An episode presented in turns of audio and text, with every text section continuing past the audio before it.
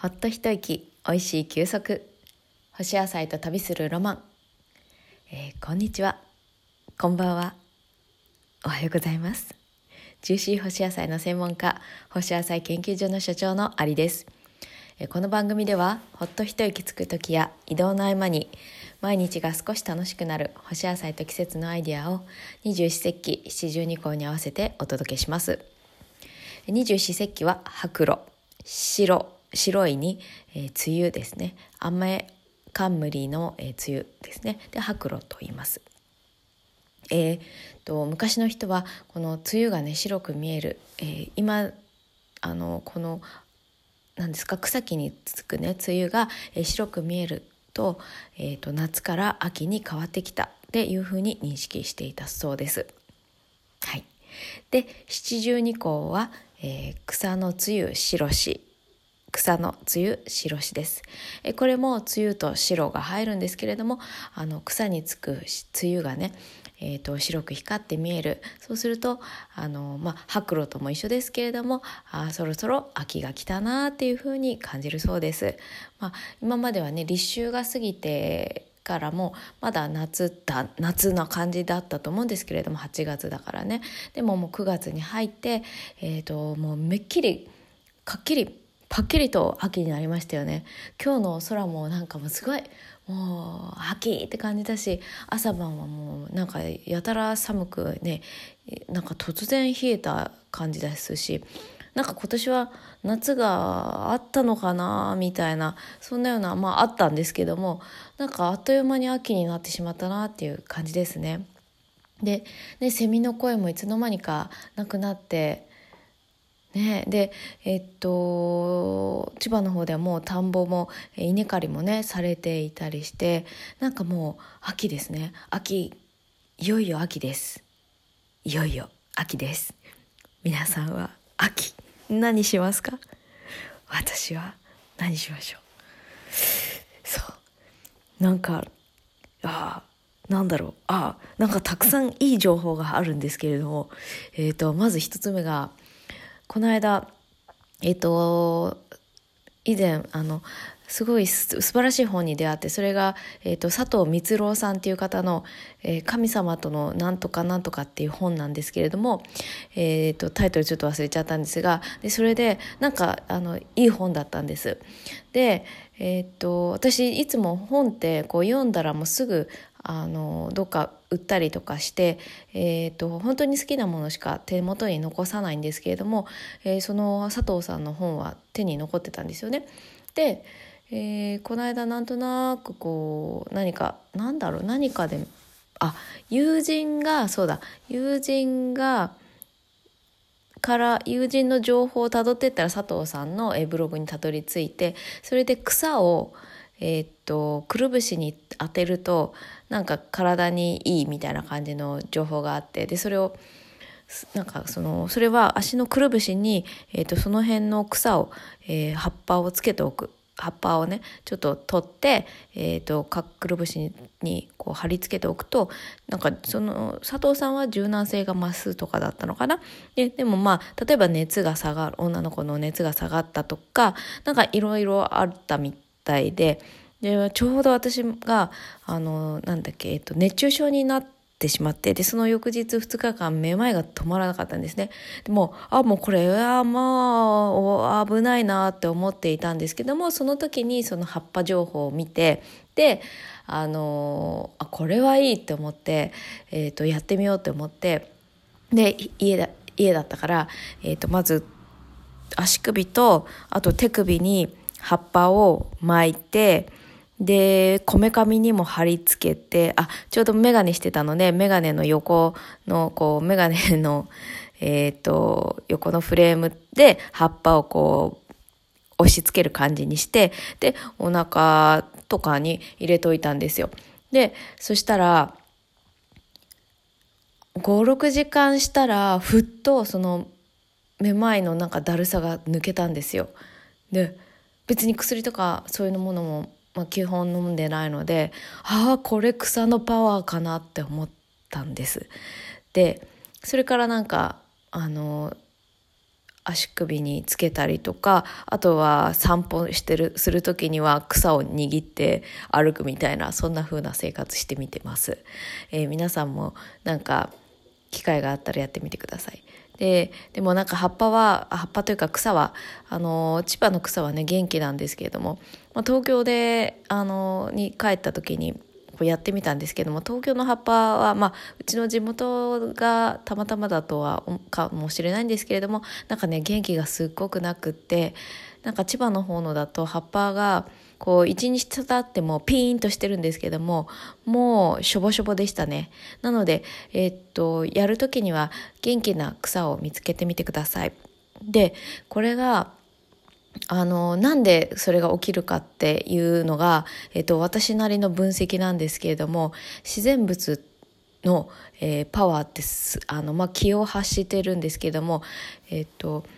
あのちょっとあるねあの、まあ、あの勉強していた時に、えー、葉っぱって例えば葉っぱの半分こう切り取られてしまったとしても葉っぱはその切り取られたところもあのエネルギーあ見え葉っぱがなくなっていてもエネルギーは残っているっていうのがえー、っと分かった分かっているっていう情報を見てあなんかそのあ、まあ、全てのね、えっと、それはどういう情報かっていうと、えっと、全ての、えー、物質とか生き物っていうのは光を発しているっていうところなんですけれどもでその葉っぱが、えー、と見えには見えなくなった、えー、と切ってるからね切り落としたから、目にはもう半分はないんだけれども光のエネルギーとしては半分切っているところがあるっていうなんかすごい生命力だなと思って。でだからその葉っぱのその光の生命力というか、まあ、自然の、えー、光の、えーと、波長っていうかそういうものがを、えー、くるぶしのところに貼り付けておくっていうとそのくるぶしから、えー、その光の波長が、え、転写されていく、まあ、光って共鳴していく。波動共鳴の法則だなんですけども、まあ、そうやって、えー、人体にも影響するんだなって思いました。なのでなんかこれから草刈りした時にはその草の中にこう手なり足なり全身なり埋め込むっていう、えー、草欲っていうのがこれから、えー、ちょっといいんじゃないかなって。ねあのねどうせ草刈って燃やすんだったら草浴したらいいと思ったので、え、ちょっとやってみようと思います。皆さんも草刈りした時には是非やってみてください。で、えー、っと、次が、あの、次がってなんだろう 干し野菜と旅するロマンなのに、なんか何情報でしょう。はい、でも、えー、っと、いい情報だなので、えー、っと、もう一つが、この間、あの、みそぎカットというのをしてきました。でなんかすっごく髪が切りたかったんですねずっと。でいやなんかいつもの言ってるところもすごくいいんですけどもなんか違うんだよなと思っていたところ、えー、っと長野のね、長野で出会った人に髪切りたいっていう話をしたらその人が東京の美容師さんを紹介してくれましたで長野にいる人に東京の美容師さん紹介されてあじゃあ東京なら行ってみようかなって思ってであのそしたらまあ遠くもなかったので、えー、っと予約をしてみたんですね。でそしたらそれが、えー、っと関本綾子さん綾子さん関本愛子さんっていう方なんですけれども、えーと、とみそぎカットというのをされてる方ででその通称愛ちゃんなんですけどもねでえ、ー、とその愛ちゃんのところ行ったら、まあ、まずはなんかカウンセリングみたいのするんですよ。でそのみそぎカットってなんかもうみそぎなんですよ。なんで、えっと、みそぎのための、えー、カウンセリングというかするんですね。で、それは、えっと、なんだっけ、数比潜在数比かな？っていうのを見てくれて、で、いろいろ話してから切るんですけれども、なんか、なんか、まあまあいいお値段だったんですけどもででもなんか値段とかそういうことじゃなくてあまあこの値段ってどういう風になるんだろうなっていう興味もあったのでそれでちょっと試してみたっていうのがまずあります。でえっとあとは長野にいる人が東京の人を紹介するっていうのもまあなんか面白いなと思ったのとでなんかで行ってみたんですよね。でさあ何か始まるどんな感じかなと思ったらなんか普通のこう床屋さんな感じだったんですよ。でまあ、ご家族のね、えーと、家業だったらしい家業なんですけれどもねで愛ちゃんがまあそうやってあの何カウンセリングみたいなのしてできるんですけれどもなんかあの初めにあの先生術みたいなねその数秘のことをやってくれてでその時にこうふわーってああそうそうそうそうみたいになってであの切ってもらいました。で切ってもらったらえー、っと生まれて39年間で、え3歳ぐらいの時にもこのぐらいの短さはあったはずなんですけれどもまああの人生1回目2回目ぐらいの、えー、短さですねもうパツンと切っていただきましたですっごく気持ちよくってもう切ってる瞬間から気持ちよくってなんかずっと私があの干し野菜をみんなに伝えてるのってなんかもう干し野菜から私は本当に光であるっていうことを学んででその生命の命っていうこととか、えっと、その命を頂いているっていうかその私たちはの体はその命つまり光生命の光で、えーと、できているっていうことをすごく学んででなんかこう今の世の中って食べ物と人間との関係がなんかすごい上下が、えー、上から目線というか人間が、えー、食べ物を作ってる。みたいななんかそんな上からななんて言うんだろうな感じをすごく受けてました例えば、えーと、家畜にしてもそうですけれども、えーと命というよりもなんかこう食べ物としてのもの食べ物っていうかものになっちゃってるなみたいな。ででもなんかももともとっていうかそもそも私たちはその食べ物は土からできていてでその土からできている、え土と種からできている、えー、食べ物を私たちは食べて体が出来上がっていてで私たちは死んだら、ま、土になっていくっていうなんか本当は土の一部というかこの循環の一部地球を構成する、えーと、循環の一部が私たちだと思うんですけれどもでなんかそれがなんかこう本当は食べ物も私たちも全て同じものものっていうか同じ存在であり同じあなんか同じ存在だよなって思ってるんです。ででもなんかこう世の中のこうなんか例えば廃棄食べ物も廃棄がすごかったり、えー、例えば牛だったら、えー、牛舎でこう飼われてってたりとかなんかね糞まみれの人たちもいたり、えー、鳥もそうですけどもなんかそういうのとかなんかまあ野菜もなんか農薬ブンブンまいてとかうーんなんか本来の命の在り方ってこれじゃないよなっていうふうに思っていてでそれがなんか干し野菜からなんか野菜たちがこうみんな一人一人が生きてるっていうことを学んでなんかもうすっごい干し野菜するといつも感動してしまうんですね。でああなんかこの何て言うんだろうな例えばスーパーで買った野菜とかもあのー、まあねいろんな事情があってこう企画製品として企画品としてま、えー、っすぐ、えー、虫がつかないで、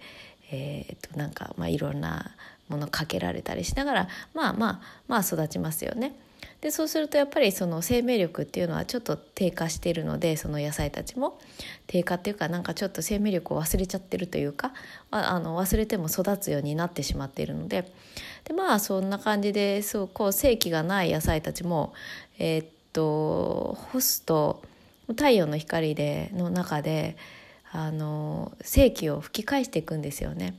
でみんななんか表情が出てきてすごくあ生きてるやんってさっきまでそっかそっかって感じなんですよ。うん、でなんかそういう干し野菜と会った時にあなんかもうすごいなって思ってこれだよねってでこの命をいただけるありがたさってそのなんか命を蘇らせた蘇るっていうかそのまた元に戻ったっていうんですかね光を思い出して戻った野菜たちを、えーと食べられるっていうことがとても嬉しいなって思ったんですよ。でなんかこう私は東京で育ってあのーなんだろうなんかお金と食べ物と、まあ、お金と物との関係性の中で生きてきたのでその干し野菜干し野菜というかその食べ物が土があってできるとか、えー光があ太陽がとか水がとかそんなこと考えなくてもお金払えば買えるのでで考えないで生きてきちゃったので、えっと、それをあのそのなんか尊さみたいのを、えっと、教えてもらったのが干し野菜でした。やっぱりいくらこう学習したり、えっと、なんかこうなんて言うんでしょうね勉強とかするしてもやっぱり実際こう触れたりとか、えー感じるっていうことを、えーした方がなんかこう腑に落ちるなって思ったんですね。でなんかその命の大切さを干し野菜から学んだなって思ってるんですけれどもなんかそれがその今回髪を愛ちゃんにね戻っ話戻ると髪を切ってもらってなんかすごいなんか今までずっとモヤモヤしててなんか干し野菜をどうやって広めていったらいいのか分からなくってえっとでも干し野菜は絶対私私っていうかなんかもうすごいものだと思っているのでだってこんなになんか大切なことを教えてくれているので、えっと、それをうんとみんなともっともっと共有したいなって思うしこれを知ったらなんか世の中のなんかいろんななんだろうなあ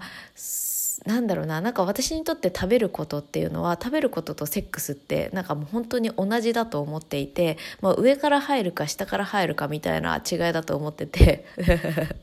何の話だよって。でなんかだからあの変なものをどっちからも入れたくないよなって思っているんですね。でそれはなんでかって、まあ、なんでかって自分の体の中に入れるものだからなんかやっぱりいいものがいいなって思っちゃうんですけども。なんででそれがその干し野菜っていうのは、まあ、たとえどういう状況で育ったとしてもなんかこう太陽のもと、まあ、太陽消毒ってあるじゃないですか。そんな感じで、えっと太陽のパワーでみんななんかその元の本来の姿に戻るなって思っているんです。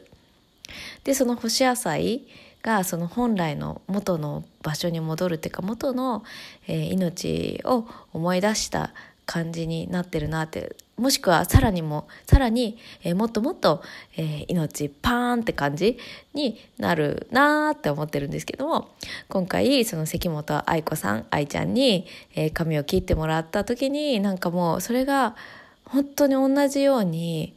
なんかスコーンってなんかスコーンってなった感じだったんですスコーンって。もうなんかねなかなか自分でこう干し野菜どうやって伝えたらいいんだろうかなとかって宇宙宇宙宇宙宇宙なっててあーなんかこんなこれこれ誰が聞いてんだろうなとか思いながらやってもいやもうやればいいんだよって愛ちゃんに言われてあそっかって思いながらやってます。なんかまあえっとということでなんか干し野菜があの私は美味しいからやってます。本当に美味しいと思ってます。本当に美味しいの。で今日もあじゃあ今日あ長くなりましたがここら辺で今日のジューシー干し野菜。はい今日のジューシー干し野菜はトマト。はいトマトです。えっ、とねミニトマトはよくあの私 YouTube でも上げてるんですけれども普通のあの,、ま、あの普通のトマトももちろんやります。で、えっとやり方はトマト洗って、えー切ります。切るのはくし切りにだいたいくし切りにします。えっ、とまあ適当に、えー、6分の1とか8分の1ぐらいかな大きさによっても。でえっとこれからの時期だったらまあ1日か、まあ、2日干したらいいけど1日でもいいですよね。1日でもいいような気がします。まあどっちでもいいですね。くにゃんとなればいいかな。で干したら終わりなんですね。で干す時にトマト。はい。トマトに振るものは何でしょう？Yes 塩。そうです。甘さを引き立てるためにお塩を、えー、ちょっと魔法の粉をかけるようにパラパラっと振ります。そして干します。で1日とか2日経ったら、えー、OK です。でもうトマトはねそのままもう冷凍しちゃってもいいですね。で今日は私は冷凍しておきました。で冷凍しておいたものを、えー、っと今日はねなんだかああのその干したトマトはまあ普通にそのまま食べてもいいですし炒め物とかに使うとべちゃべちゃしないのであの中華の卵炒めなんかに使ってもいいと思いますあと煮込み料理とかにあのトマトソース作る時にもちょっと干しておいたものをやるともう激うまです。ああ、この間すっごい美味しいのを作ったんです。トマトの、えっ、ー、と、干したトマトに、えっ、ー、と、大豆の煮汁がね、ちょっと冷凍しておいたやつをもうそろそろ使わないといかんなーって思って、で、その大豆の煮汁を、えっ、ー、と、トマトを、の中に入れて煮ました。で、トマトソース。トマトソースな煮るっていうかトマトの、えーと、半分くらい浸かるぐらいで、えーと、ソースにしたんですもう本当に美味しくって本当に美味しくってちょっと今日ちょっと美味しかったです美味しかったです。はい。まあ、煮汁なくても、そのまんま、えー、っと、お塩を振って、えー、例えば、えー、白ワインとかちょっと入れて蒸し煮とかしても美味しいですし炒め物に入れてもいいですであと今日はね、えー、油揚げの中に入れてで焼いえっ、と油揚げの中に入れてえっ、と塩あやってで焼きましたでその焼いてる際焼くっていうのは、えーと、魚焼きのグリルで焼きました。でその間にえっ、と酒粕美味しい酒粕私が使ってるのは寺田本家さんの醍醐の雫の酒粕なんですけども酒粕に塩麹をちょっと混ぜてでちょっとしょっぱくしてでそれをトマトのそのお揚げお揚げの中に、えーと、干したトマトを入れてその上に、えーと、酒粕と、えー、塩麹のペーストを塗って焼いたんですね。猛烈に美味しくって猛烈。はい。美味しかったです。なんか毎回こう映像に撮ってなんかこうおしゃれにやりたいなって思うんですけどもあの美味しいものを目の前にして映像を撮ったり写真撮ったりっていうかどうも苦手なのでもう全て、えーと、私の胃袋に収まってからこうやって伝えた方がなんか私には合うようですね。はい、ということで皆さん妄想してみてください。はい、干したトマト炒めてもいいですし大豆の煮汁でちょっと煮てもいいですし、えー、お揚げさんでお揚げさんは裏返ししてね中表中表表中を、えーと、な裏側にして、えーと、とえ中を表にして、えー、その中に、えー、トマトを入れる。そしてグリルで焼く。そして上に酒粕と塩麹を混ぜたものを塗る。最高です。はい。干しトマトめちゃくちゃ簡単です。すごく美味しいです。でももうトマトの季節は終わります。はい。駆け込みトマトやってみてください。はい。長くなりましたがこの辺でいいですかね。なんかねまだいい情報があったんですけどもそれはまた次回お届けしたいと思います。今日は長くなってしまいましたがえっ、ー、とみそぎカット気になる方は関本愛子さんで検索してみてください。西日暮里の方にいるえっ、ー、とあのヘアカットやる方です。あとこれからあのなんだっけなドラッグクイーンならぬドラッグキングということもやる予定らしいです。それからえっ、となんだっけな。あえっと忘れてしまった。ちょっととにかく面白い人だったのでなんかスコーンとなりたい方気になったらチェックしてみてください。はい、ということで今日はこの辺で干すといいことあるわよ。ではでは。